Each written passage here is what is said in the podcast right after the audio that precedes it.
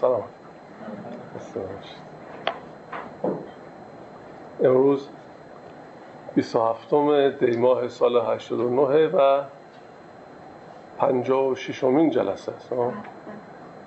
که ما مصنبی خانی رو در فرهنگستان هنر شروع کردیم. با غزلی از حافظ آماده میشیم برای شنیدن مصنبی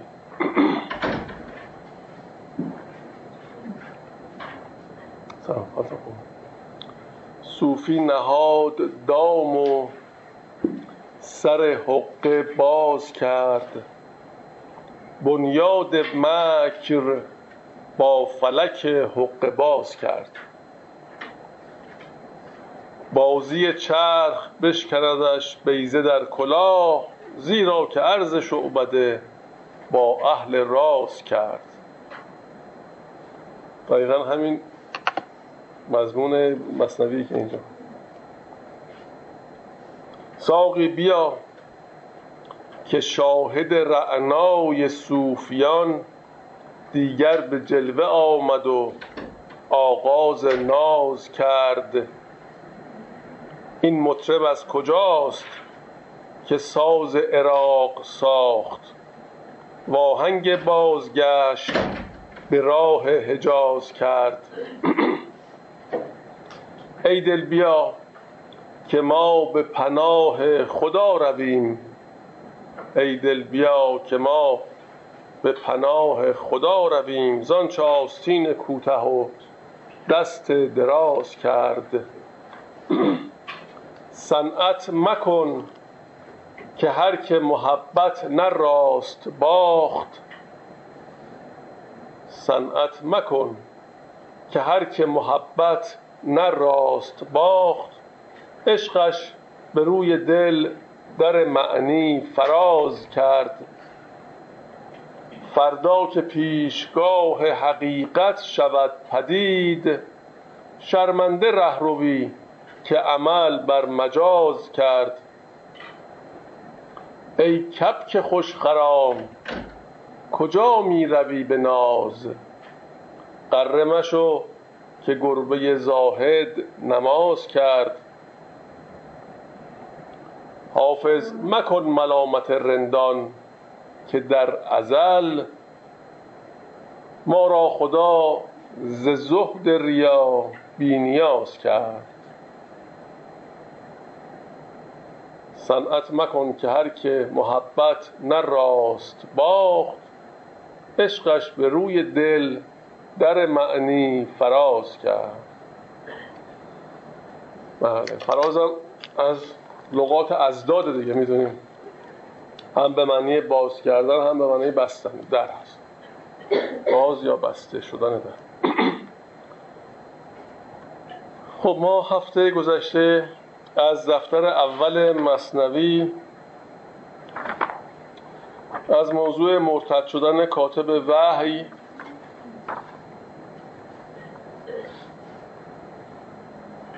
تا حدود در این کتاب که من دارم ابیات 3350 با هم دیگه مطالعه کردیم و حالا ادامه میدیم. من چند بیت برمیگردم به عقب و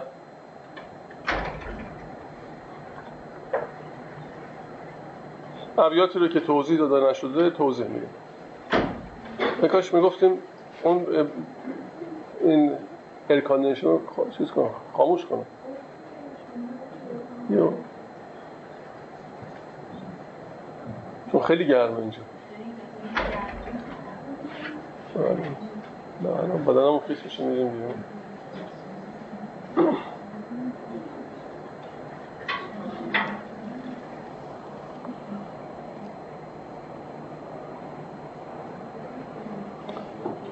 از سخنی که حضرت مولانا آغاز کرده بود در خصوص روح و جان و اینکه هرچه در این دنیا هست توسط روح اداره میشه مولانا این بیتو میگه میگه سر از آن رو می نهم من بر زمین تا گواه من بود در یوم دین. مولانا سر به زمین می‌گذاره و رو به زمین می‌کنه و این مطالب رو به زمین میگه. اگر شنونده علاقه مندی نباشه تا گواه مولانا زمین باشه در روز حشر.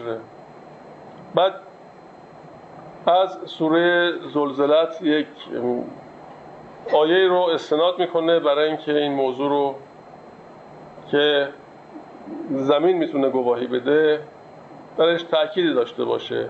یوم دین که زلزلت زلزالها این زمین باشد گواه حالها.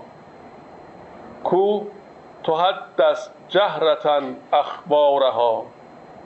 در سخن آید زمین و خاره ها این همون در این آیه میفرماید که هنگامی که زمین به لرزشی سخت به لرزد آن روز خبرهایش را باز خواهد گفت. فلسفی گوید ز معقولات دون عقل از دهلیز میماند برون. فلسفی منکر شود در فکر و زن گو برو سر را بر این دیوار زن. نطق آب و نطق خاک و نطق گل هست محسوس حواس اهل دل. فلسفی کو منکر حنانه است از حواس انبیا بیگانه است. گوید او که پرتو سودای خلق بس خیالات آورد در رای خلق. بلکه عکس آن فساد و کفر او این خیال منکری را زد بر او.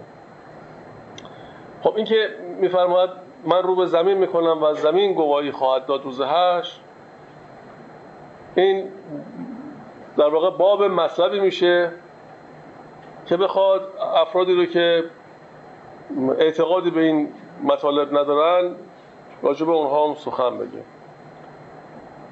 می‌دونیم که انسان ها چهار گونه هستن و پیروی از چهار نحوه تلقی می‌کنن. بعضیا تابع حکمت مشا هستن بعضیا حکمت اشراق بعضیا حکمت کلام بعضی هم حکمت انسی. که اونها که تابع حکمت مشا هستن معمولا کسانی هستند که التزامی به کتاب آسمانی و وحی ندارند. و شناخت هستی رو منوط به تجربه و مشاهده و تکرارپذیری این تجربیات می‌دونن برخی که شاید سرسلسله این هم عرستو برخی معتقدن که مگه میشه فقط با عقل جزوی این عالم رو شناخت و از طریق تجربه و مشاهده مگه میشه حقیقت عالم رو کشف کرد. این نیاز به یک شهود هم داره. فقط از طریق تجربه و مشاهده ممکن نیست. پس یه شهود قلبی هم می‌خواد. یه درک قلبی و بی واسطه عقل و حواس هم نیاز هست. اینها تحت عنوان حکمت اشراق معروف شدن و این گروه هم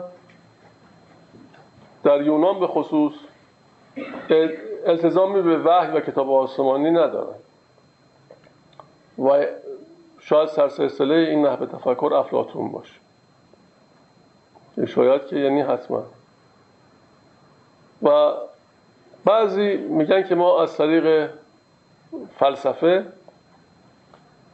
می‌تونیم آراء انبیا و کتاب های آسمانی رو و وحی رو تبیین کنیم.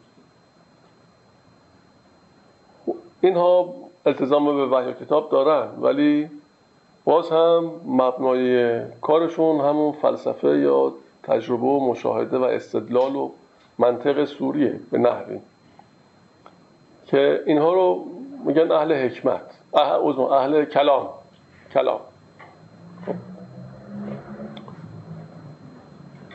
برخی دیگه قائل به این هستن که در عین اینکه ما برای اینکه این هستی رو بشناسیم باید از عالم دیگه هم اطلاعی به دست بیاریم از طریق انبیا و از طریق کتاب آسمانی. خب کشف و شهود و علم هم لازمه و این مجموعه رو با هم دیگه کامل می‌بینن. و این گروه اهل حکمت اونسی هستند چرا اونسی به دلیل اینکه معمولا ورود به معانی عظیم در انسان خوف ایجاد می‌کنه. تحت عنوان خوف اجلال و اگر انسان استنکاف نکنه و دور نشه و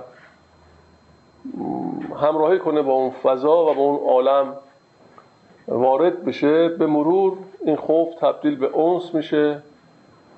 از این رو هستش که گفتن اینها اهل حکمت اونسی هم. یعنی هم عقل و منطق. البته منطق این گروه با منطق گروه اول متفاوت منطق مشا منطق سوریه منطق حکمت مشا مشایون و فلاسفه. ولی منطق اهل حکمت اونسی متفاوت قائل به سیر اختصامیه و قائل به منطق لمی. نوعی منطقه که متفاوت از منطق سوریه تحت عنوان منطق لمی. برای اینکه بتونه از طریق عقل هم بالاخره یک مباحث و مطالبی رو که لازم هست انتقال بده. حالا کسانی که اهل مشا هستن حکمت مشا یا فلسفه اهل فلسفه معمولا میگن هرچی که ما ببینیم و مشاهده بکنیم و, و تکرار پذیر باشه اینو قبول داریم. اگه چیز دیگه غیر از این که میگیم باشه اینا علم محسوب نمیشه و اینا رو ما نمیپذیریم. مولانا میگه خب زمین هم گواهی میده. میگه آب هم نطق داره خاک هم نطق داره گل هم نطق داره. اصلا همه موجودات زبان دارن و می‌تونن و تکلم می‌کنن هر لحظه. ولی اینو هر کسی متوجه نمیشه الا اهل دل و اونهایی که حواس باطنشون فعاله نه حواس ظاهرشون. یعنی طریق ارتباط این افراد با عالم از طریق حواس باطنه. چون در مقابل هر حس ظاهری حس باطن هم هست. که معمولا اونها بسته است. و تحت شرایط خاصی اون حواس باطن فعال میشه و ارتباط ما رو با حقایق میسر می‌کنه. میفرماید فلسفه گوید ز معقولات دون. عقل از دهلیز میماند برون. فلسفی منکر شود در فکر و زن گو برو سر را بر این دیوار زن موقعی که منکر این امور میشه نطق آب و نطق خاک و نطق گل هست محسوس حواس اهل دل. حواس اهل دل همونطوری گفتیم حواس باطنه. ما معمولا از طریق حواس ظاهر با همه چیز سر و کار داریم. مثلا ما شعری رو که مشاهده می‌کنیم حس ظاهرمون ابعاد و اندازه و رنگ و بقیه اعراضش رو به ما منتقل می‌کنه. و ما از طریق درک اعراض یک شی می‌تونیم اون رو حسش بکنیم. ولی حس درون اگر فعال بشه در اون صورت چیز دیگه ای می‌بینیم. حتی شاید شکل ظاهریش رو هم متفاوت از اون چه که به چشم ظاهر می‌بینیم مشاهده کنیم. و حقیقتش رو نفس الامرش مشاهده میشه در اون صورت. که ممکنه نفس الامرش با ظاهرش خیلی متفاوت باشه. با اونهایی تونستن مشاهده کنن هر شیعی رو میگن به صور مختلفه. به اون صورت نیست که مشاهده میشه با چشم عادی. خب حالا اهل فلسفه منکر همه این امور میشن. خیلی از چیزهایی که در ادیان و در حکمت و اینها حکمت اونسی آمده رد می‌کنن. از جمله ستون حنانه که پیامبر به تکیه می‌داد و وقتی که دیگه این کار نشد اون ستون میگن به صدا در آمد و نوح سرایی می‌کرد و صدا می‌کرد و مردم میشنیدن. خب اینجا میفرماید فلسفی کو منکر حنانه هست اون میگه خب یه چوب چطور ممکنه که ستون چوبی چطور ممکنه که صدا بکنه؟ حرف بزنه یا چیزی بگه؟ از حواس انبیا بیگانه است. یعنی اون حس باطنی که در انبیا هست این نمی‌دونه ماجراش چیه. گوید او که پرتو سودای خلق بس خیالات آورد در رای خلق. معمولا در طب ما طب قدیممون چهار مزاج یا خلط قائل بودن اخلاط اربعه. یکیش سوداست. قبلا هم اشاراتی کردیم. اگر سودا غلبه کنه یکی از عوارض سودا اینه که ذهن انسان دچار تشویش میشه یا دچار مشکلات روحی و ذهنی میشه انسان با غلبه سودا. حتی ممکنه توهم کنه و حتی ممکنه چیزهایی رو مشاهده بکنه که در اون شرایط فقط میشه مشاهده کرد که نتیجه اون قلبه سوداست. و مشکلات روحی روانی عموما در طب ما به قلبه سودا نسبت داده میشه. و حتی کسانی که دیوانه شده و مجنون شده میگن سودا زده. یعنی اینکه اون سودا بهش غلبه کرده این شرط روحی روانیش به هم ریخته. حالا فلسفه میگه گوید او که پرتو سودای خلق اثر قلبه سوداست. یعنی حالا جنون بگیم هرچی که فرض کنیم اینه که در مردم موجب میشه که این تصاویر رو می‌بینن این صداها رو میشنون. سلامت و یک اوهام و تصوراتی بیش نیست. چون اینا چیزایی نیستش که هر کسی مشاهده کنه یا هر موقعی ایجاد بشه. به طور کلی منکر هر گونه از این خصوصیاتی میشن که ممکنه تو عالم به نوعی میشه گفت خارق عادت عموم باشه و مولانا با این افراد برخورد می‌کنه میگه همه این چیزهایی که شما تصور می‌کنید چون وابسته به حواس ظاهرتون هست بنابراین قابل درک براتون نیست. به کسانی که اینجور فکر می‌کنن میگه. و بلکه عکس آن فساد و کفر او این خیال منکری را زد بر او. این که منکر این قضیه ها میشن میگیم به خاطر فاسد بودن تفکر و اندیشه است که اونها دارن و خوش بودن و تعصب آلود بودن اون اندیشه به استناد حواسشونه. میگه بلکه عکس آن فساد و کفر او این خیال منکری را زد بر او. یعنی فلسفه به خاطر اینکه فکرش سالم نیست به خاطر همین این خیالات به فکر او می‌رسه در حالی که برای او خیاله برای مردم خیال نیست. فلسفه مردیو را منکر شود در همان دم سخره دیوی بود اصلا میگه این که داره انکار می‌کنه که جنی وجود داره دیوی وجود داره نمی‌دونم ابلیسی شیطانی وجود داره. و این امور رو رد می‌کنه در همون لحظه تحت سیطره همین موجوداته که این حرف رو می‌زنه. اگر اونها بهش غلبه نداشته باشن و به او تسلط نداشته باشن از این حرفا نمی‌زنه. چون این امور برای بعضیا خیلی روشن و واضحه و حتی از نظر عقلی هم دلیل نداره که ما همه این هستی رو محدود کنیم به عالمی که مشاهده می‌کنیم و حواس ما این رو درک می‌کنه. شما طیف امواج الکترومگنتیک که بررسی بکنید می‌بینید که از اون پهنه بسیار بسیار وسیعی که در هستی وجود داره مقداری رو که حواس ما می‌تونن درک بکنن اونقدر ناچیزه و اونقدر جزئیه. حتی با ابزار هم ما اگه بخوایم حساب کنیم که بتونیم اونها رو دریافت کنیم باز اونقدر ناچیزه که هنوز خیلی از عظمت این عالم رو ما نتونستیم پی ببریم. چه رسد به اینکه برای ما محسوس بشه. دوستمون آقای اسلامی محاسبه کرده بود تو زمینه طیف امواج الکترومگنتیک که ایشون فرض کرده بود که هزار کیلومتر ما بین تهران تا مثلا مشهد رو در نظر بگیریم. در این هزار کیلومتر اگه این طیف رو قرار بدیم اون که برای انسان قابل حس هست. چیزی حدود سه, سه صدامه سه صدام میلیمتره.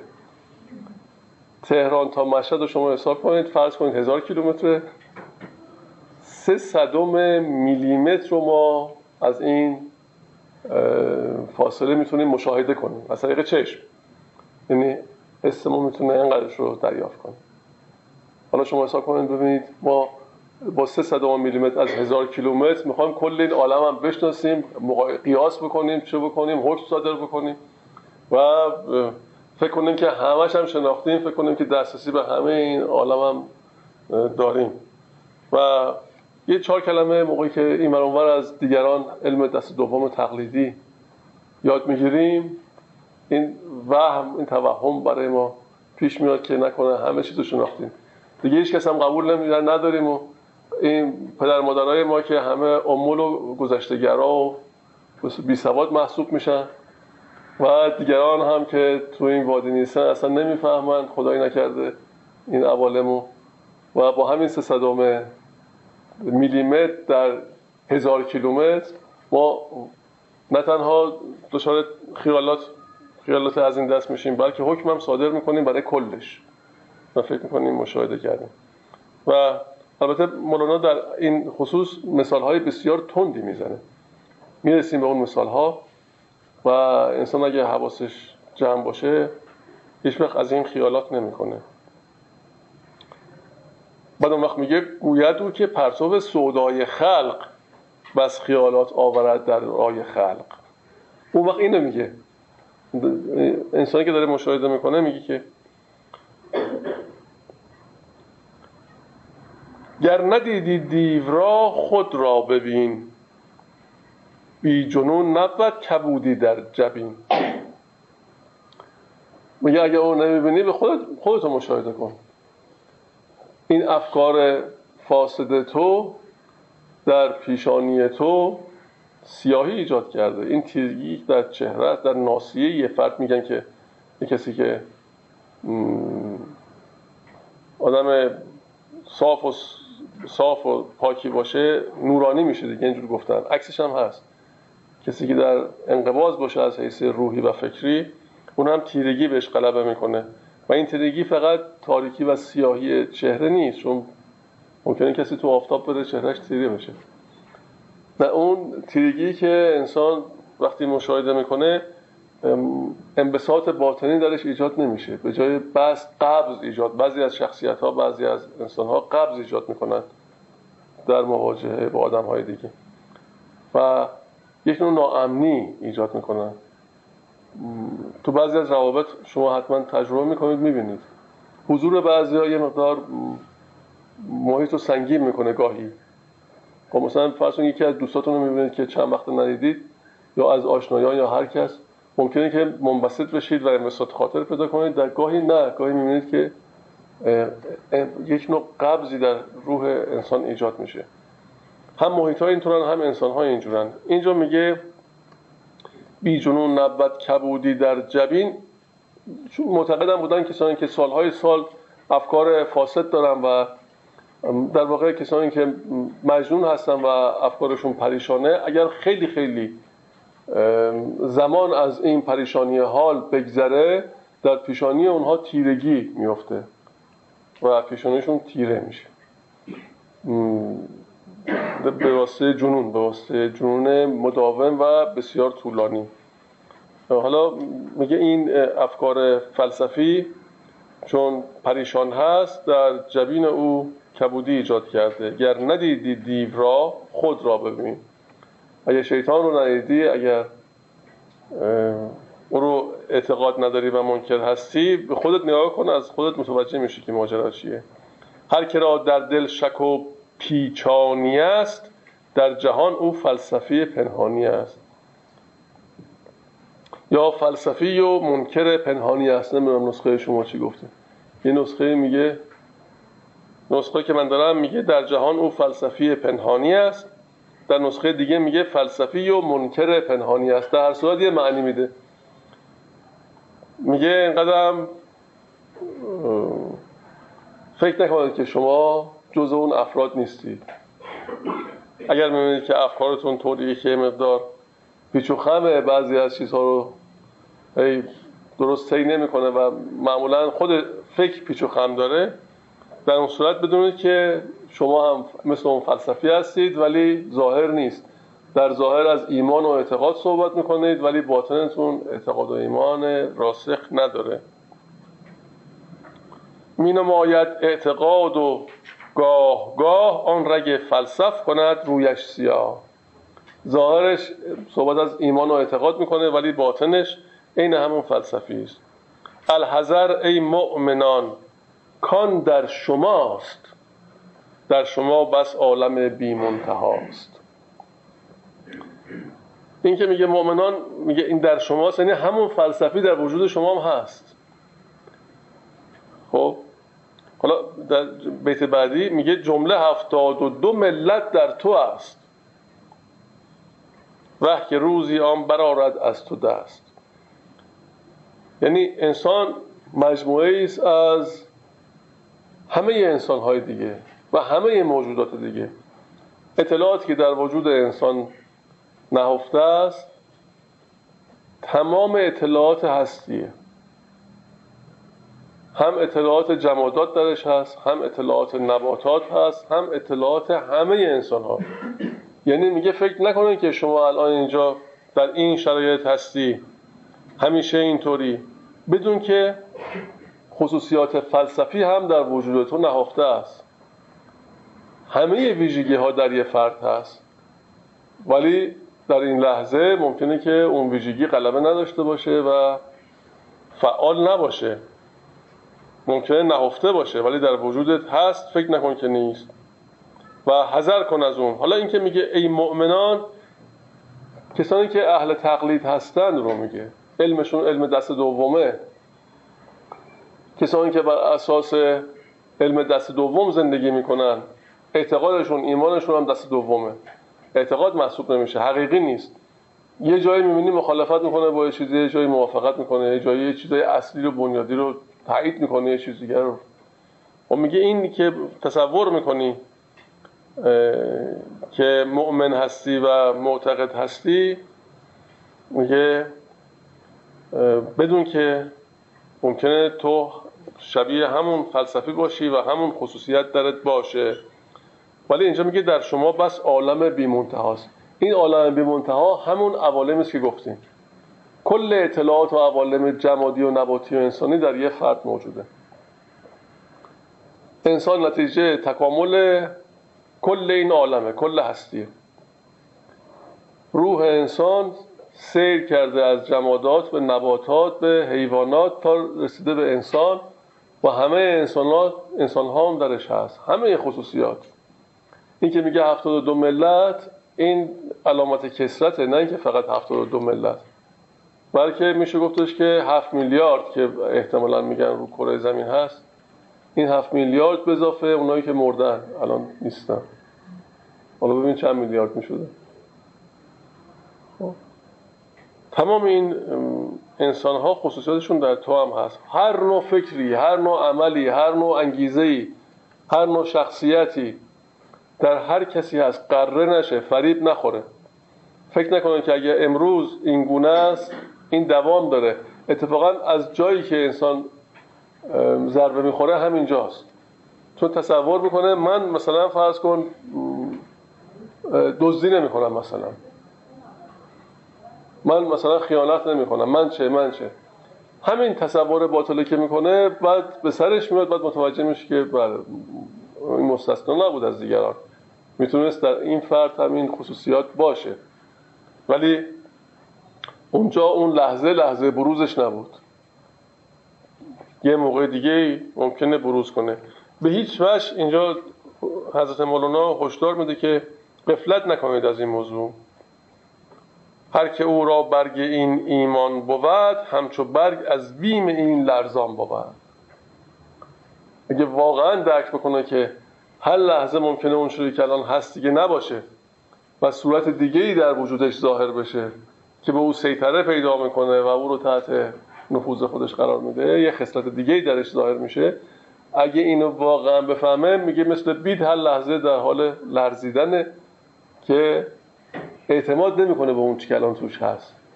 و میگه ممکنه این چی که هستم رو از دست بدم ولی اینکه بهترین انسان ها باشه.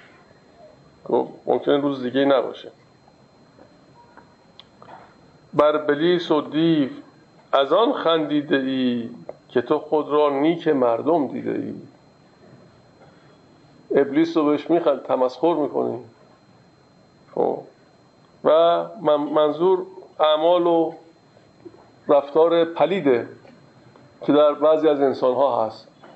ما ممکنه که بعضی از انسان های دیگر رو که ظلم می‌کنن یا افکار و اعمال ناشایست دارن اینها رو مسخره کنیم به تمسخر بگیریم. در حالی که همون چی که ما از اونها می‌بینیم و مشاهده می‌کنیم در خود ما نهفته است موجوده و ممکنه با این عملی که انجام میدیم او فعال بشه. یعنی همون خصلت در وجود ما فعال بشه. اصلا ما به قول استارت فعال شدن اون خصوصیت رو با تمسخرمون از دیگران می‌زنیم و روشنش می‌کنیم. و یه موقعی سر باز می‌کنه و خودشون نشون میده. شما شاید خودتون هم تجربه کردید. تقریبا میشه گفت ممکن نیست اگر کسی ویژگی ها و خصوصیات آدم های دیگر رو با قاطعیت به تمسخر بگیره ممکن نیستش که به سرش نیاد. یعنی واقعا به سرش میاد. فقط در یک مورد به سرش نمیاد. اونم اینه که یک فرد عاشق رو به تمسخر بگیره. اون وقت خودش هیچ وقت عاشق نمیشه. یعنی این فقط در اینجا به سرش نمیاد. خب. ولی در تمام موارد دیگه به سرش میاد. بر بلیس و دیو از آن خندیده ای که تو خود را نیک مردم دیده ای شاید به سرش اومد. ولی اینطوری میگن. میگن کسانی که افرادی که در عشق به سر می‌برن و اون رفتاری در ظاهر غیر متعارف ازشون مشاهده میشه اینها رو تمسخر می‌گیرن اینها اگه مریضی رو بیماری رو مانده رو هر کسی رو به تمسخر بگیرن اونا به سرشون میاد الا اینکه یه فرد عاشقه حالا از کجا معلوم نمی‌دونم. ولی میگن که ممکنه. اینطور نشه. چون کند جان باژگونه پوستین چند واویلی برارد زهل دین. چون کند جان باژگونه پوستین. باژگونه پوستین یعنی اون چی که پنهان آشکار بشه یا بالعکس اونو که آشکاره نهفته بشه. چون پوستین رو که برعکس بپوشن بستگی به که از کدوم سمت. اون قسمت پوست ممکنه ظاهر باشه یا ظاهر نشه. حالا ممکنه دنیا کاری با ما بکنه. این باژگونه پوستین یعنی ظاهر پنهان بشه و پنهان ظاهر بشه. یعنی در وجود ما اینطور بشه. یعنی اون لایه های وجودی ما بعضیاشون که پنهانه بروز کنه و ظاهر بشه باژگونه پوستین یا بعضی از خصلت های خوبی که داریم ممکنه که اینها پنهان بشه و دیگه دسترسی به اونها نداشته باشیم. از خودمون هم پنهان بشه ما می‌بینیم که بعضی از افراد دور اطرافمون رفتارشون عوض میشه کردارشون عوض میشه نوع زندگیشون تغییر می‌کنه. اول یه آدم دیگه بوده حالا بالکل ممکنه که عوض شده باشه یه شخص دیگه شده باشه. در هر دو صورتش یا نیک بوده حالا بد شده یا بد بوده نیک شده همه اینا اتفاق میفته خود ما هم گاهی این اتفاقا برامون به طور مقطعی هم میفته به طور کلی هم میفته. پس نمیشه قره شد. پس میگه هر میگه چون کند جان باژگونه پوستین چند واویلی برارد زهر دین. بر دکان هر زرنما خندان شده است. زان که سنگ امتحان پنهان شده است. سنگ امتحان چیه؟ سنگ محک. خب تا نیست اون چی که تقلبیه اون چی که حقیقی نیست خوشحاله. این سنگ امتحان خب هم تو این دنیا هست هم به طور کلی وجود داره. همگاهی برای ما یه شرایطی پیش میاد که واقعا امتحان ما باید پس بدیم. در واقع هر لحظه از زندگیمون همینطوره. این سنگ امتحان تا پنهانه انسان شاد. و اون افکار و افعالی که مناسب نیست و شایسته نیست در وجود نهفته است در وجودمون و خوشحالیم. خدا میفرماید پرده ای ستار از ما برمگیر باش اندر امتحان ما مجیر. خود مولانا به خوف میاد. و اینجا آرزو می‌کنه که این پرده از راز ما برداشته نشه و از خدا می‌خواد که ما رو پناه بده و دستگیر ما باشه در این خصوص. چون امتحان خیلی سخته. همین امتحانی که تو دانشکده ها و تو مدارس و اینها هست می‌بینیم بعضی دست پاشون میلرزه و همین سادگی. حتی توی کنکور من شنیدم که یه دختر خانومی اونقدر ترسیده بود یعنی سوالات رو دیده بود که ساده است و همه رو خوب می‌تونه جواب بده. از فرط سادگی و تسلط او بر این سوالات به هیجان آمده بود و موجب شده بود که فقط گریه کنه و کاغذ سفید بده بیاد بیاد امتحانی خورده برای بعضی ترسه. حالا امتحان زندگی خورده ترسش. بیشتره تا جایی که از مولانا. حتی میگن ناپلئون هم از امتحان میترسه. خب. قلب پهلو می‌زند با زر به شب انتظار روز میدارد زهب اون که تقلبیه در شب با زر پهلو می‌زنه برابری می‌کنه. معلوم نمیشه. تا شبه. خب؟ ولی اون که تلاست منتظر صبح فقط. هوا روشن شه تا همه چی رو معلوم بشه. تفاوت اینها آشکار بشه. حالا این شب می‌تونه این دنیا باشه که ما توش هستیم و روز می‌تونه روز هشت باشه.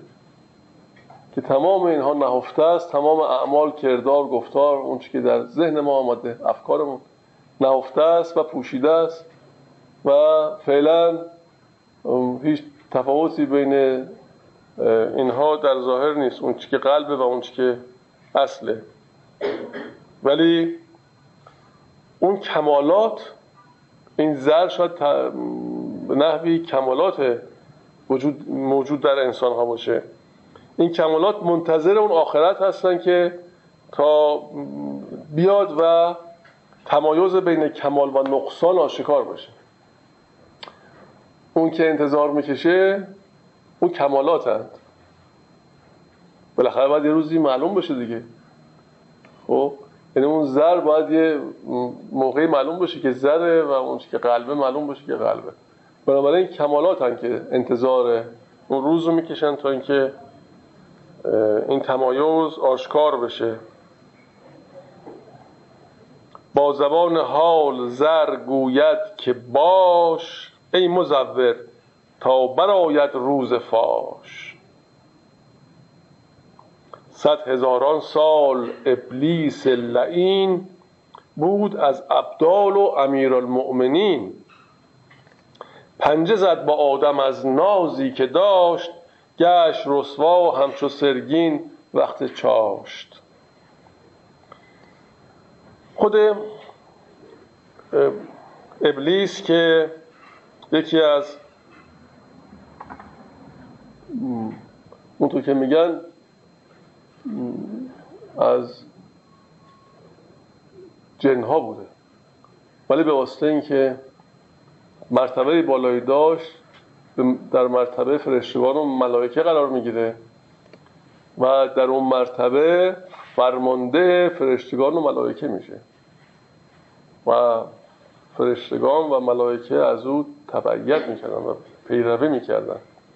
یعنی خیلی قرب داشته و خیلی مقرب درگاه بوده. میفرماید بود از ابدال و امیرالمؤمنین. این که از اینکه میگه امیرالمؤمنین یعنی اینکه سیطره داشت و امیری می‌کرد در بین فرشتگان. پنجه زد با آدم از نازی که داشت. اونم دچار غفلت شد و نمونه های زیادی هست. ما در این قسمت قبلش اگه خاطرتون باشه باز راجع به عبدالله ابن سعد هم داشتیم که پیش از عثمان یکی نساخ بود کو به نسخ وحی جدی می نمود گفتیم یکی یکی داره نمونه های از این نوع شخصیت های تاریخی رو به عنوان مثال حضرت مولانا مطرح می‌کنه که میگه این موقع قره نشید فرید نخورید. این آدمان بودن این موجودات بودن این فرشتگان بودن این بزرگان بودن ولی به خاطر اینکه قره شدن و توهم داشتن و تصوراتی نسبت به خودشون پیدا کردن و خودشون رو بیش از اون چی که باید تلقی کردن اون چی که بودن بیش از اون چی که بودن تلقی کردن. در اون صورت به روزی افتادن که ابلیس افتاد. پنجه با مردان مزن ای بل هوس برتر از سلطان چه میرانی فرس؟ فرس که به معنی اسب میگه وقتی که سوار هستی سلطان هم هست. اگر تو هم سوار هستی حق نداری از او جلو بزنی سبقت از او نگیر. همیشه چند قدم عقبتر از او حرکت کن. در مسیر زندگی هم همینه. حواست جمع باشه که اون چی که داری از خودت نیست از اون سلطانه. باز در این داستان بعدی دعا کردن بلعم باور که موسا و قومش را از این شهر که حسار داده اند بی مراد بازگردان. باز شاهد همین موضوعی که گفتیم رو بلعم باور این دفعه آورده. بلعم پسر باور. خب یکی از بزرگان و از زهاد و از حکما و عرفای بزرگ قوم از چیزه؟ از ابریانه خب. و این شخص به مراتب و درجات خیلی بالا می‌رسه. البته بعضی گفتن که ادعای نبوت هم کرده. ولی واقعا هم امتیازات خیلی زیاد داشته حتی شفا می‌داده چیکار می‌کرده. حتی برای حضرت موسی میگن دعا کرده و اون چل سالی که در سرزمین تی حضرت موسی بود این دعای او. و نهایتا طوری میشه که با حضرت موسی برابری می‌کنه و انتهای زندگیش جیرخار پادشاه بابل پادشاه بدون نهره میشه. و, و از او موز می‌گیره برای اینکه حضرت موسی و قوم او رو نفرین کنه که در انجیل آمده یک روز که می‌رفت برای نفرین ابرانیان برای اون قوم بلاغش ایستاد و حرکت نکرد و یک ندای آمد برای او که به جای نفرین شما دعا کن برای اونها چرا نفرین می‌کنید و در نهایت با این خصوصیت که داشت عاقبت به خیر نشد. بلعم در اون اصطلاح زبان عبری یا بلعام بلعام گفته میشه. یعنی شکم پرست کسی که شکم بارگی می‌کنه و شکم پرستی می‌کنه بلعام هم گفته میشه در اصطلاح عبرانی عبری. بلعم باور را خلق جهان سبقه شد مانند ایسی زمان. حالا اینجا نمیشه سبقه زمه گذاشته ولی ظاهرا حالا شما سب... سبقه گفته؟ آن زمه حالا من زمه ولی ظاهرا سبقه شاید درست باشه. سبقه یعنی فریفته. سبقه یعنی مغرور یعنی فریفته.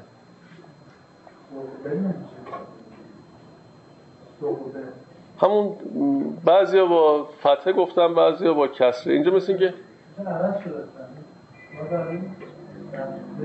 سقبه سقبه گفتم نه نه سقبه از می‌خوام. من اشتباه اصلا تلفظ کردم. اشتباه لپی میگن اینجوری شد. چیز بود. سقبه من گفتم سقبه نه اشتباه گفتم من. نه سقبه یا سقبه به معنی فریفته سقبه شد یعنی یا سقبه شد یعنی فریفته شد. یعنی مغلوب بلعم با او را خلق جهان سقبه شد مانند عیسی زمان. یعنی تصور کرد که اینقدر رفته بالا پیامبر شده. سجده ناوردن کس را دون او صحت رنجور بود افسون او. پنجه زد با موسی از کبر و کمال آنچنان شد که شنیدستی تو حال. هم که گفتیم چیز شد. رانده شد. صد هزار ابلیس و بلعم در جهان همچنین بوده است پیدا و نهان. صد هزاران ابلیس و بلعم منظور انسانهای گمراه هم دیگه. یعنی خیلی از این آدما از این کسانی که مثل بلعم بودن مثل با مثل ابلیس بودن یا دیگران که گفته شد و اسامیشون خواهد آمد میگه فراوون بودن. خب آدم های گمراه. همچنین بوده از پیدا و نهان. هم نهان در وجود ما هست هم پیدا و آشکار. یعنی اون افکار تا وقتی که شرایط بروز پیدا نکرده به صورت فکره یعنی اون پنهانه. همون بلعم فکر می‌کنه خبریه. یه چیزی که یاد گرفت از این زندگی فکر می‌کنه که چه خبر شد. یه خصوصیاتی درش بود یه احساسایی کرد یه چیزی که مال فردا مثلا تشخیص داد.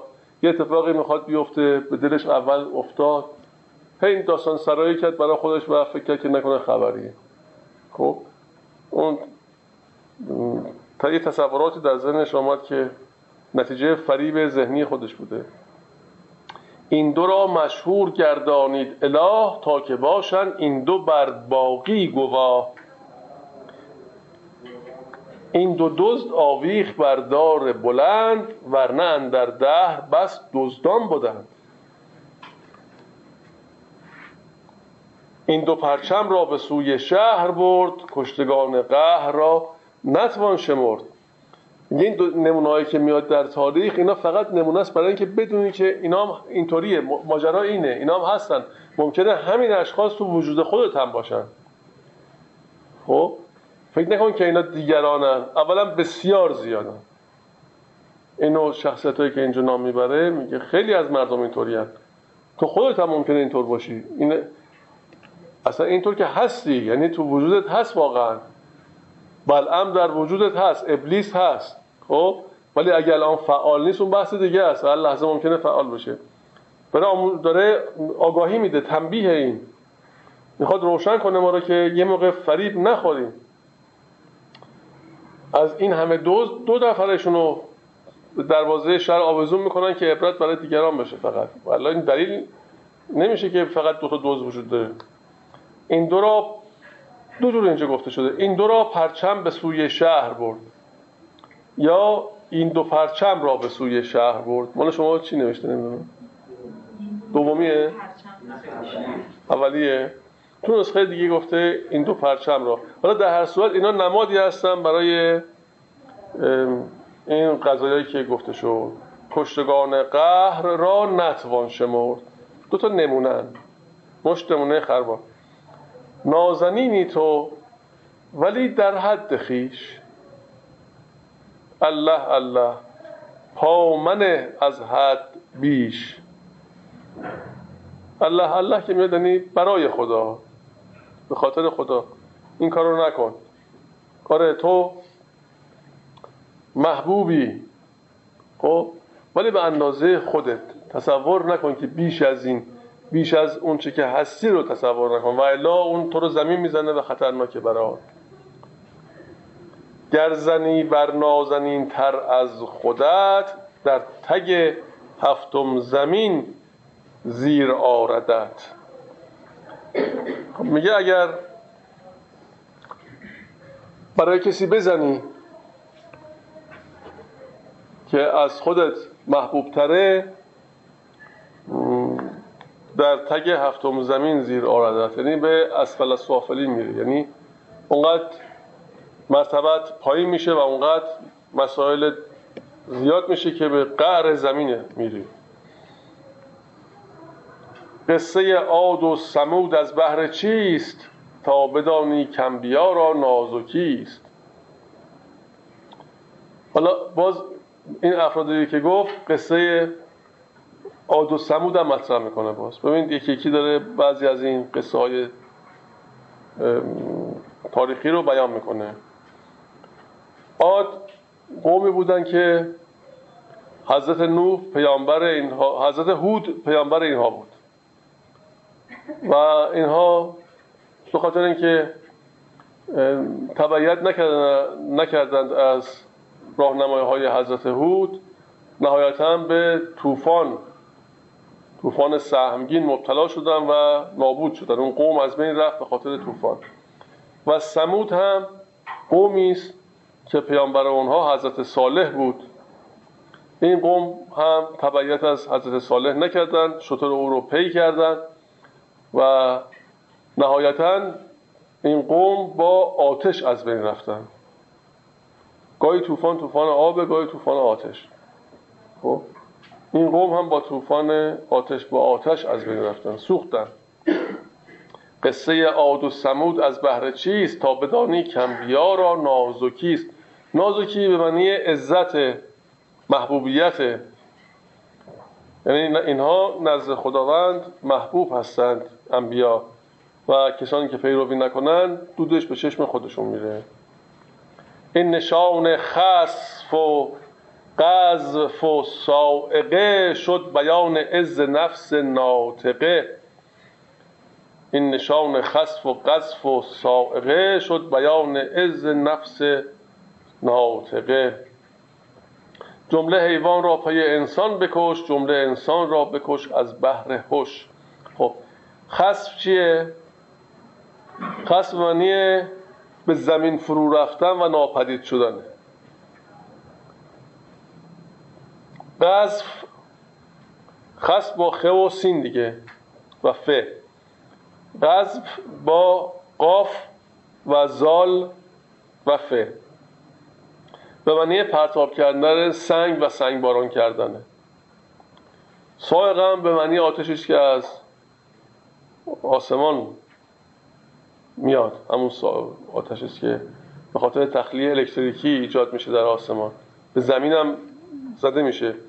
من یه بار دیدم خورد به یه درختی بارون خیلی شدید هم میومد همه جام خیس بود و از آسمان آمد زد به یه درختی در عرض یک لحظه با اینکه خیس بود آتش گرفت.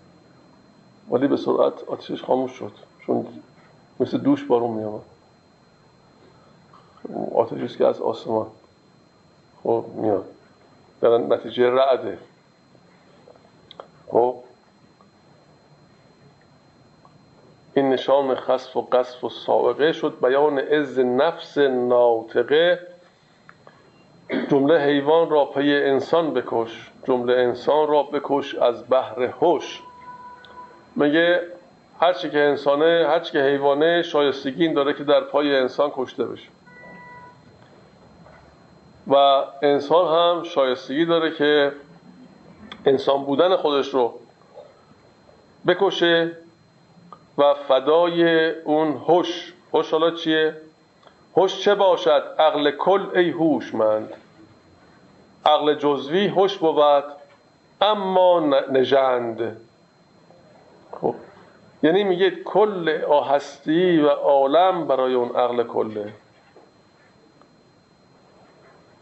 حیوانات برای انسان انسان هم برای اون عقل کل. یعنی این مراتب رو اینطور طی می‌کنه. که اینا باید انسان از خودش بگذره و فانی بشه و فدا بشه خودش رو فدا کنه که شایستگی درک حقایق رو پیدا کنه. یعنی چی؟ یعنی که از خستت های نفسانی پاک بشه و دور بشه. اینکه فدا کنه اینکه میگه بکش کشتن نیستش که شمشیری خنجری تفنگی چیزی برداری. منظور این نیست. منظور اینه که او رو چیزی رو فدای چیز دیگه می‌کنه. چیزی رو کنار می‌زنه به خاطر یه امر مهمتر. اون چیزم که باید کنار بزنه خصلت انسانیه خصوصیات و نفسانی انسان هست که میگه از اینها دور بشی و به عقل کل بتونی بپیوندی. هوش چه باشد؟ عقل کل ای هوش من عقل جزوی هوش بود اما نژند. نژند به معنی ضعیف و ناتوان. عقل جزوی رو نمیگه. کاملا باید رد کرد. میگه اون هم لازمه ولی خیلی ضعیفه خیلی ناتوانه. برای درک اون مراحل اون مراتب اون حقایق عقل جزوی توانشو نداره زورش نمی‌رسه کارش نیست. نمی‌تونه انسان به اون مرتبه برسونه که در اونجا درک حقایق بشه. چون عقل جزوی بیشتر برای امور معاشه. معاش هم به معنی تمام علوم رایج و غیره و غیره. نه که فکر کنیم فقط به دست آوردن پول برای زندگی. نه این حالا امروزه عقل معاش یعنی عقل کسب و کار و تجارت و غیره. ولی این عقل معاش که میگن تمام این علومی که موجب میشه ما بتونیم به نحوی تصرف کنیم در محیط شاید این بشه عقل معاش. برای گذران زندگی محسوس و مادی. خب همه رو شامل میشه. آره این بله این خوبه این لازمه. عقل جزوی هوش بود اما نژند. اون توانش نداره. اون ضعیفتر از اون که بخواد اون درجات ما رو برسونه. جمله حیوانات وحشی زادمی باشد از حیوان انسی در کمی. خب حیوان انسی میشه هم انسان ناطق دیگه. این چی؟ حیوان ناطق یعنی انسان. خب؟ چون اهل فلسفه و منطق انسان رو هم جز حیوانات قرار میدن ولی تفاوتش رو با بقیه حیوانات نطخش می‌دونن. پس میگه همه حیوانات دیگه نسبت به انسان در مرتبه کمی و کاستی هستند جمله حیوانات وحشی زادمی باشد از حیوان انسی در کمی. در مقابل انسان خب در مرتبه پایینی قرار دارن به خاطر عقلی که انسان داره. البته بعضی از اونها یه چیزهایی دارن در وجودشون. من در یک برنامه مستند می‌دیدم که آفریقایی حالا اینجا عقل رو ببینید چجور استفاده می‌کنه این هوشو. یه آفریقایی توی صحرایی می‌رفت و تشنه شد. دید که تعدادی میمون در لای درختها اونجا زندگی می‌کنن. جنگل تنوکی بود و درختهای پراکنده داشت. بعد رفت داخل شکافی در تنه درخت یه شیعی قرار داد. این شخصی که مال آفریقا بود. بعد این میمونا نگاه کردن ببینن که این چیکار یکی از این میمونا رفت داخل اون شکاف اون شی رو برداشت مشتش گرفت. و چون مشتش رو بست دیگه از اون شکاف دستش در نمی اومد هر چی حرکت می‌کرد و زور می‌زد این نمی‌تونست دست خودش رو در بیاره. این آفریقایی پرید اون میمونه رو گرفت. و گرفت و وقتی این گرفت اون دستش رو اون شی رو رها کرد دستش اومد بیرون. رفت به این میمون یه مقدار نمک همراهش بود نمک داد. وقتی میمون نمک رو خورد تشنه شد. بعد این میمون رو رهاش کرد. میمونه به سرعت رفت به سمتی که می‌دونست اونجا آب هست. رفت یه قاری بود خیلی جالب بود تو اون صحرا. یه شکافی بود از اون شکاف که وارد شد. این آفریقایی هم پی او میدوید و می‌رفت. بعد از تو اون قار که عبور کرد و رفت شیبی بود و رفت پایین. بعد صدای آب می اومد و یه آب گوارای خوبی اونجا بود که میمون ها اونجا رو بلد بودن. این از هوش آدم اینطوری انسان بهره بهره می‌گیره برای اینکه بتونه حتی به حیوانات هم غلبه کنه و حتی از اطلاعاتی که اونها دارن استفاده کنه. خب؟ و اینجا میگه انسان خب برتر از تمام اینها این عقل داره. ولی میگه خون آنها خلق را باشد سبیل زان که وحشی از عقل جلیل. میگه خون حیوانات دیگه برای انسان یعنی برای انسان که اشرف مخلوقاته سبیل اینجا به معنی مباه میاد در اینجا. خب؟ میگه خون اونها برای انسان مباهه چرا؟ به دلیل اینکه اون از اون عقل کل دور هستن و نمی‌تونن اتصال داشته باشن. و همین خاطر و مزیتی که انسان داره این می‌تونه غلبه داشته باشه بقیه موجودات.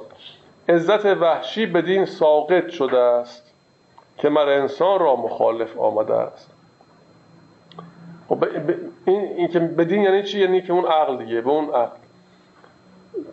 پس اون عزتی که باید داشته باشه نداره در مقابل انسان. البته بگذاریم از اینکه بعضی از انسان ها دیگه بالاخره ممکنه که حتی مرتبهشون هم از اون وحوش یه مقدار پایین هم باشه چون انسان نه که جمیع همه اسماء هر ایوانی هر موجودی در این عالم مظهر یک اسمه. و تنها انسانه که مجموعه جمعی اسماست. همه موجودات تمام خصلت هایی که دارن به نحوه میشه گفت بروز مظهریت اسمی که مظهرش هستن.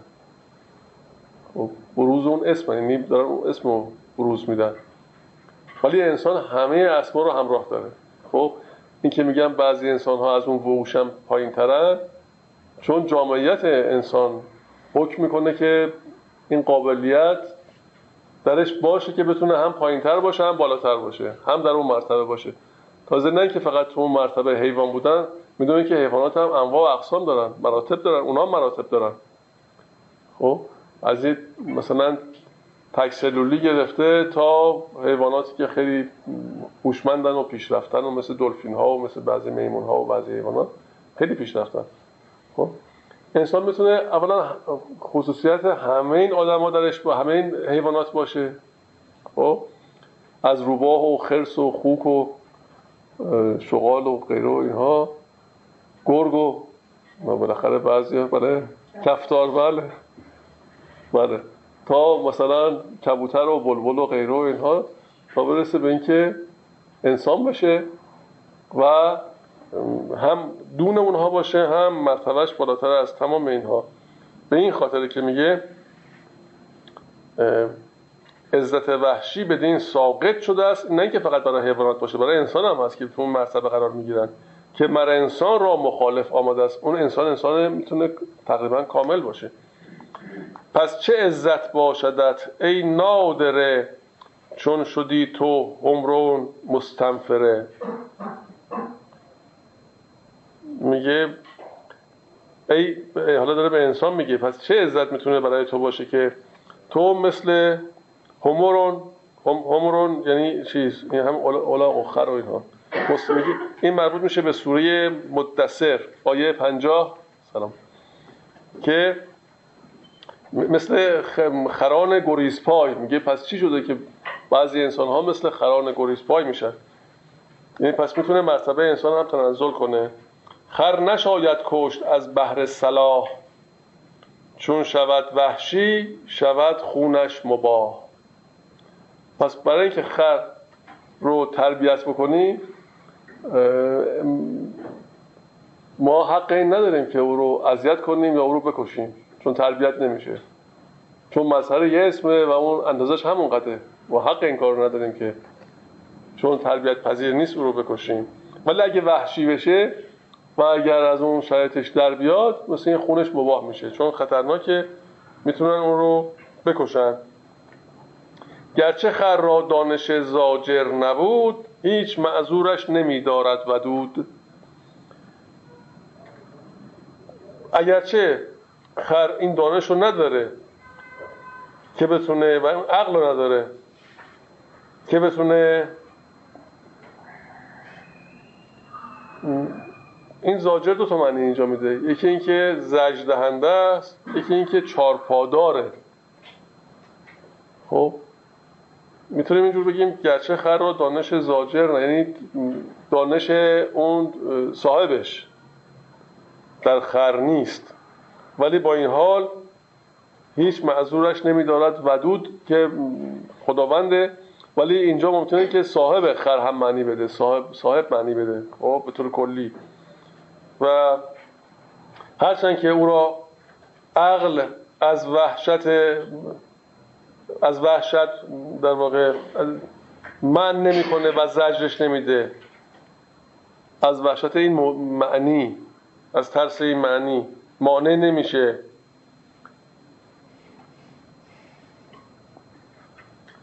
خب اینجور هم می‌تونه معنی بده یعنی دانش خر او رو زاجر نمیشه. یعنی نمیترسونه و دور نمی‌کنه از این ماجرا. هیچ معذورش نمیدارد و دود. صاحبش او رو معذور نمیداره و اگر وحشی بشه او رو می‌کشه. پس چو وحشی شد از آن دم آدمی کی بود معذور ای یار سمی؟ سمی با سین به معنی بلند پایه است. خب انسان هم اگه وحشی بشه همینطوره دیگه. این اگه تو مرتبه قرار بگیره اونم حقش همینه که این حکم به او صدق بکنه و اجرا بشه برای اون. لاجرم کفار را خون شد مباه همچو وحشی پیش نشاب و رماه نشاب به معنی تیره. و رماه به معنی نیزه است. با اونهایی که سرکش میشن و کف میورزند اون جنگ هایی که میشه بالاخره قتل و غارتی هم صورت می‌گیره. جفت و فرزندانشان جمله سبیل زان که بی عقلند و مردود و زلیل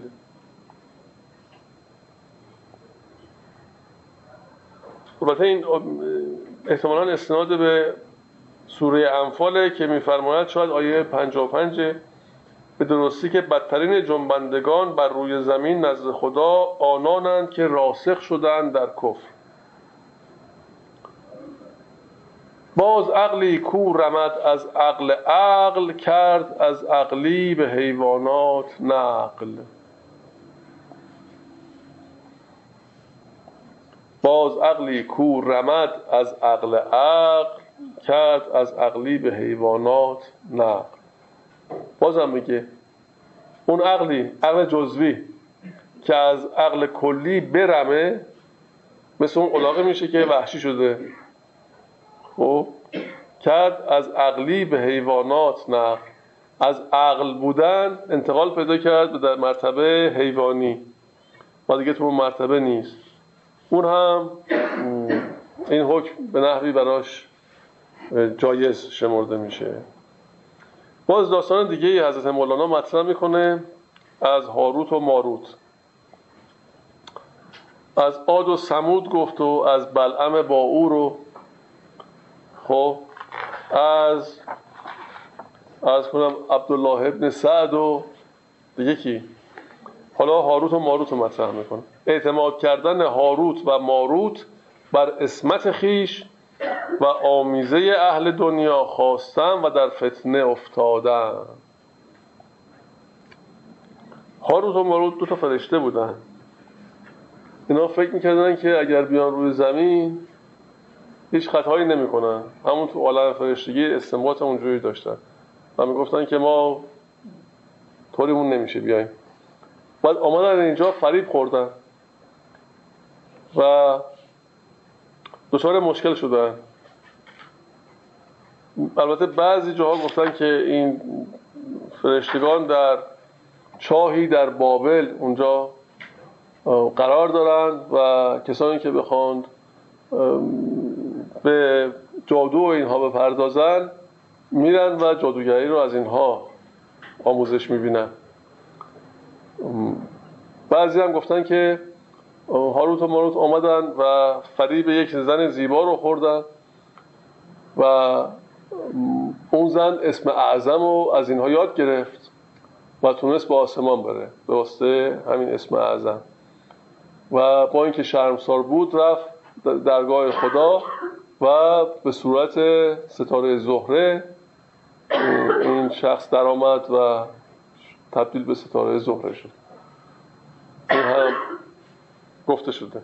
ولی اینجا مولانا در ادامه صحبت همون چاه بابل رو مطرح می‌کنه. میگه باقی قصه هاروت و ماروت و نکال و عقوبت ایشان هم در دنیا به چاه بابل. خب؟ این این قسمتش مراد حضرت مولانا است. خب. همچو هاروت و چو ماروت شهیر از بتر خوردند زهر آلود تیر. بتر با تا. بدتر نیست بتره به تاره. به معنی قفلت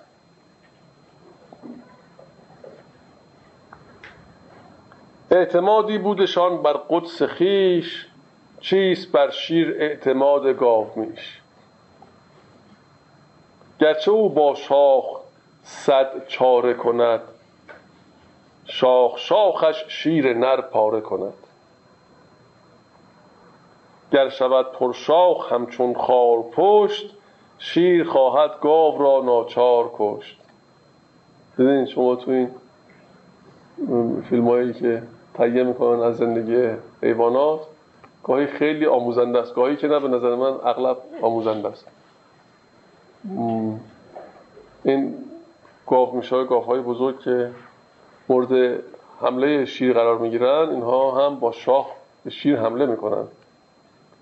و گاهی هم ممکنه صدمات جدی هم به اونها بزنن. خطرناکن ولی شیر درست اون لحظه که گاو به اون می‌خواه حمله کنه خودش رو به زمین میاندازه و تظاهر می‌کنه به اینکه افتاده. وقتی که این گاو میش میره به سمت او که او رو شاخ بزنه ناگهان جهشی می‌کنه و گلوی او رو می‌گیره در یک لحظه.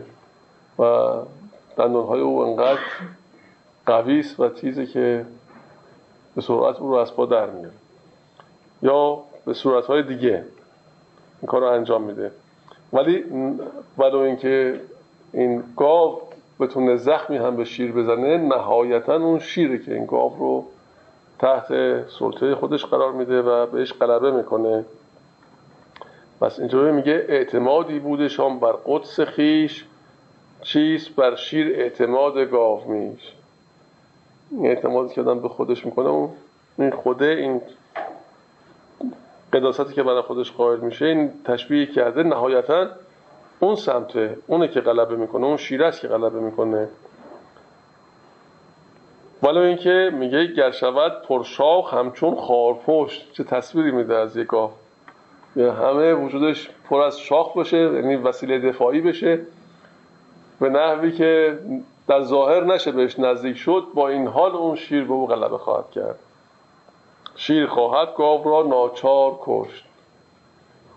و هر چقدر تصور بکنیم که بله می‌تونیم به بعضی از خصلت های خودمون غلبه کنیم ولی گاهی ممکنه که اون شیر نفس یا اون را هرچه به ما غلبه کنه و ما رو مغلوب خودش کنه.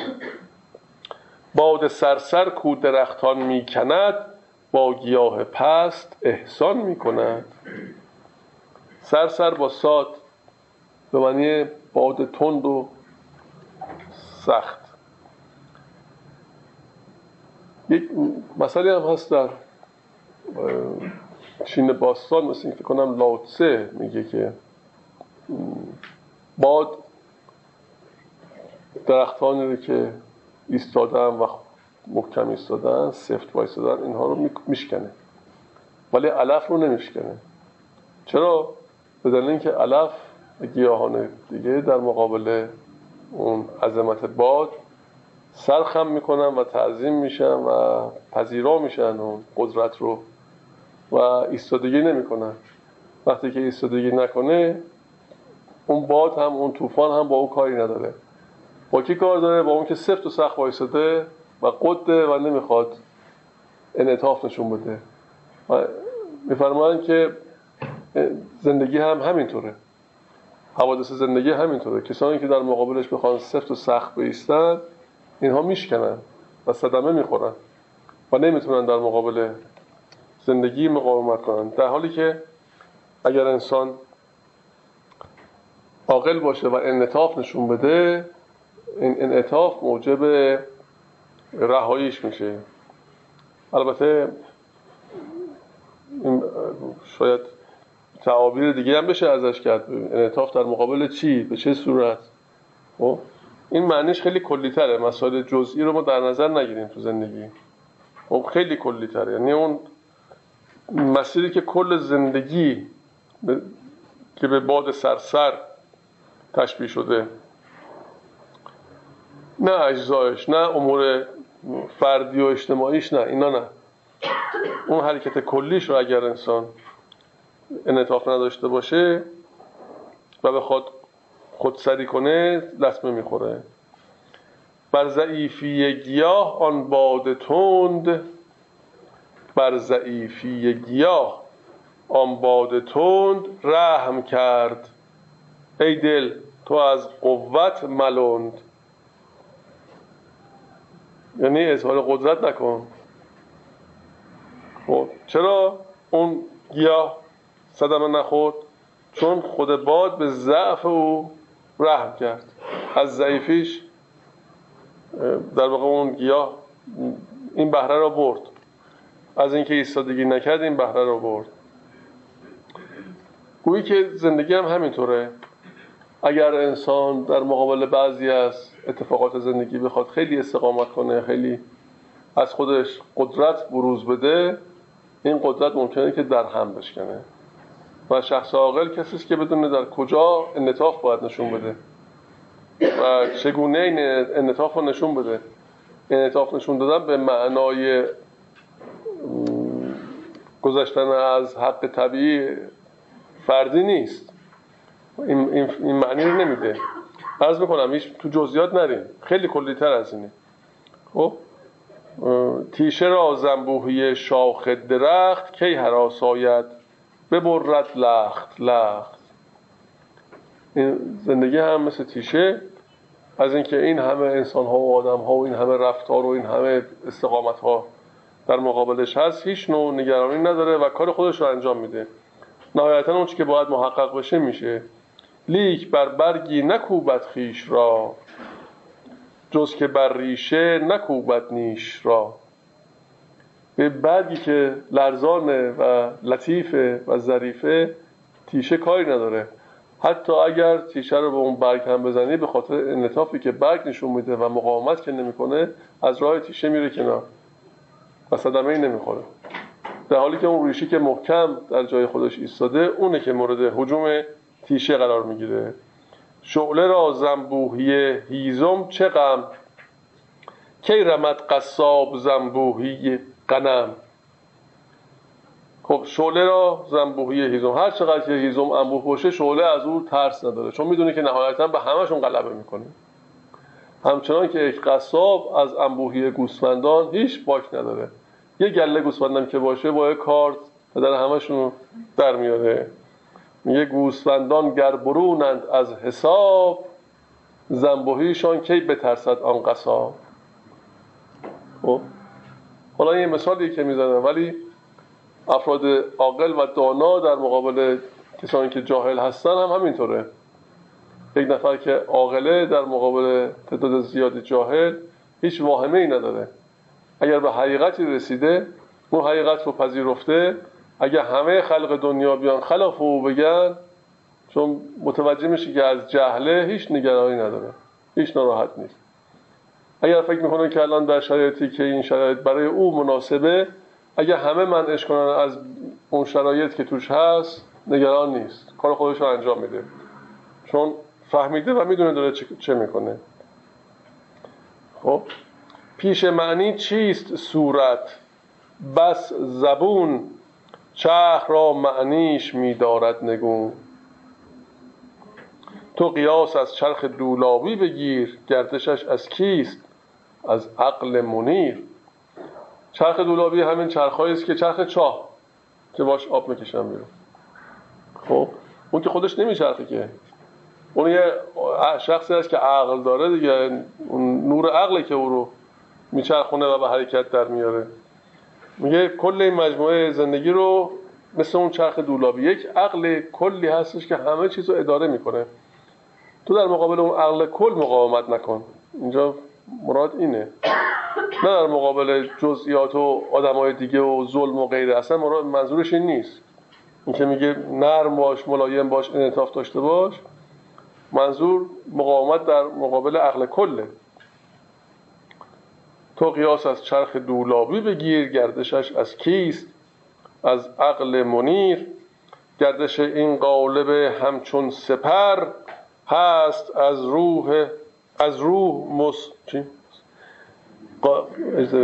گردش این قالب همچون سپر هست از روح مس مستر ای پسر مستر نمیگرده تو دهن. روح مستر ها؟ کسره داره اینجا. از روح مستر این چیز گردش این قالب همچون سپر هست از روح مستر ای پسر. مستر یعنی پوشیده دیگه. این روحی که پنهانه و پوشیده است. یعنی گردش این قالب این قالبی که مثل سپر این جسم ما حرکتش از اون روح پوشیده است که پنهانه و مشاهده نمیشه. ما تمام اعضای بدنمون داره توسط همون روح اداره میشه. الان ما اینجا نشستیم کبد ما این کارخانه عظیم داره کار خودش رو می‌کنه. اصلا بهش کاری نداریم. خب؟ همه اجزا قسمت های بدن ما توسط این روح داره اداره میشه و کار خودش رو انجام میده. گردش این قالب همچون سپر پس از روح مستر ای پسر. گردش این باد از معنی اوست همچو چرخی کو اسیر آب جوست. اینجا کم کم بحث و تعبیر بعضی جبر و اختیار رو مطرح می‌کنه. که اون چرخ توسط این آبجو داره حرکت می‌کنه و در اون چنبره قرار گرفته. جزر و مد و دخل و خرج این نفس از که باشد؟ جز ز جان پرهوس گاه جیمش می‌کند گه ها و دال. گاه صلحش می‌کند گاهی جدال.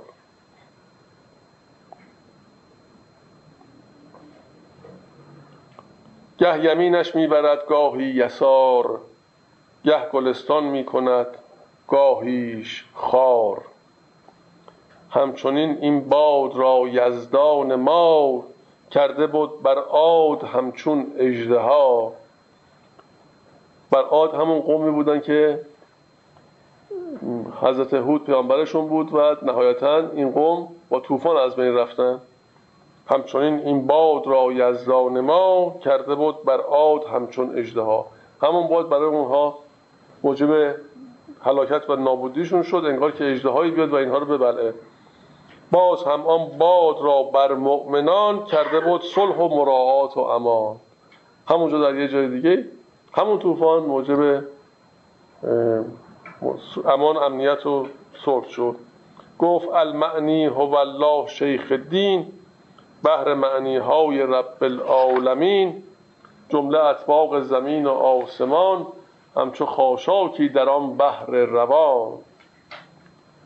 حمله ها و رقص خاشاک اندر آب همز آب آمد به وقت استراب چون که ساکن خواهدش کرد از مرا سوی ساحل افکند خاشاک را.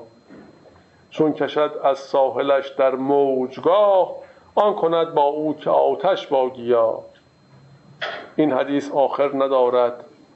باز ران جانب هاروت و ماروت ای جوان. این کل این هستی و این کره زمین و اون که ما مشاهده می‌کنیم میگه مثل خاشاکی در مقابل باد یا در روی آب. این طرف و اون طرف میرن. گاهی به گرداب میفتن گاهی به ساحل. و کل این هستی همچنینه که از خودش اختیار نداره و این گردش هستی به اختیار یک قادر مطلقه جمله اطباق زمین و آسمان تمام طبقات زمین و آسمان همچو خاشاکی در آن بحر روان.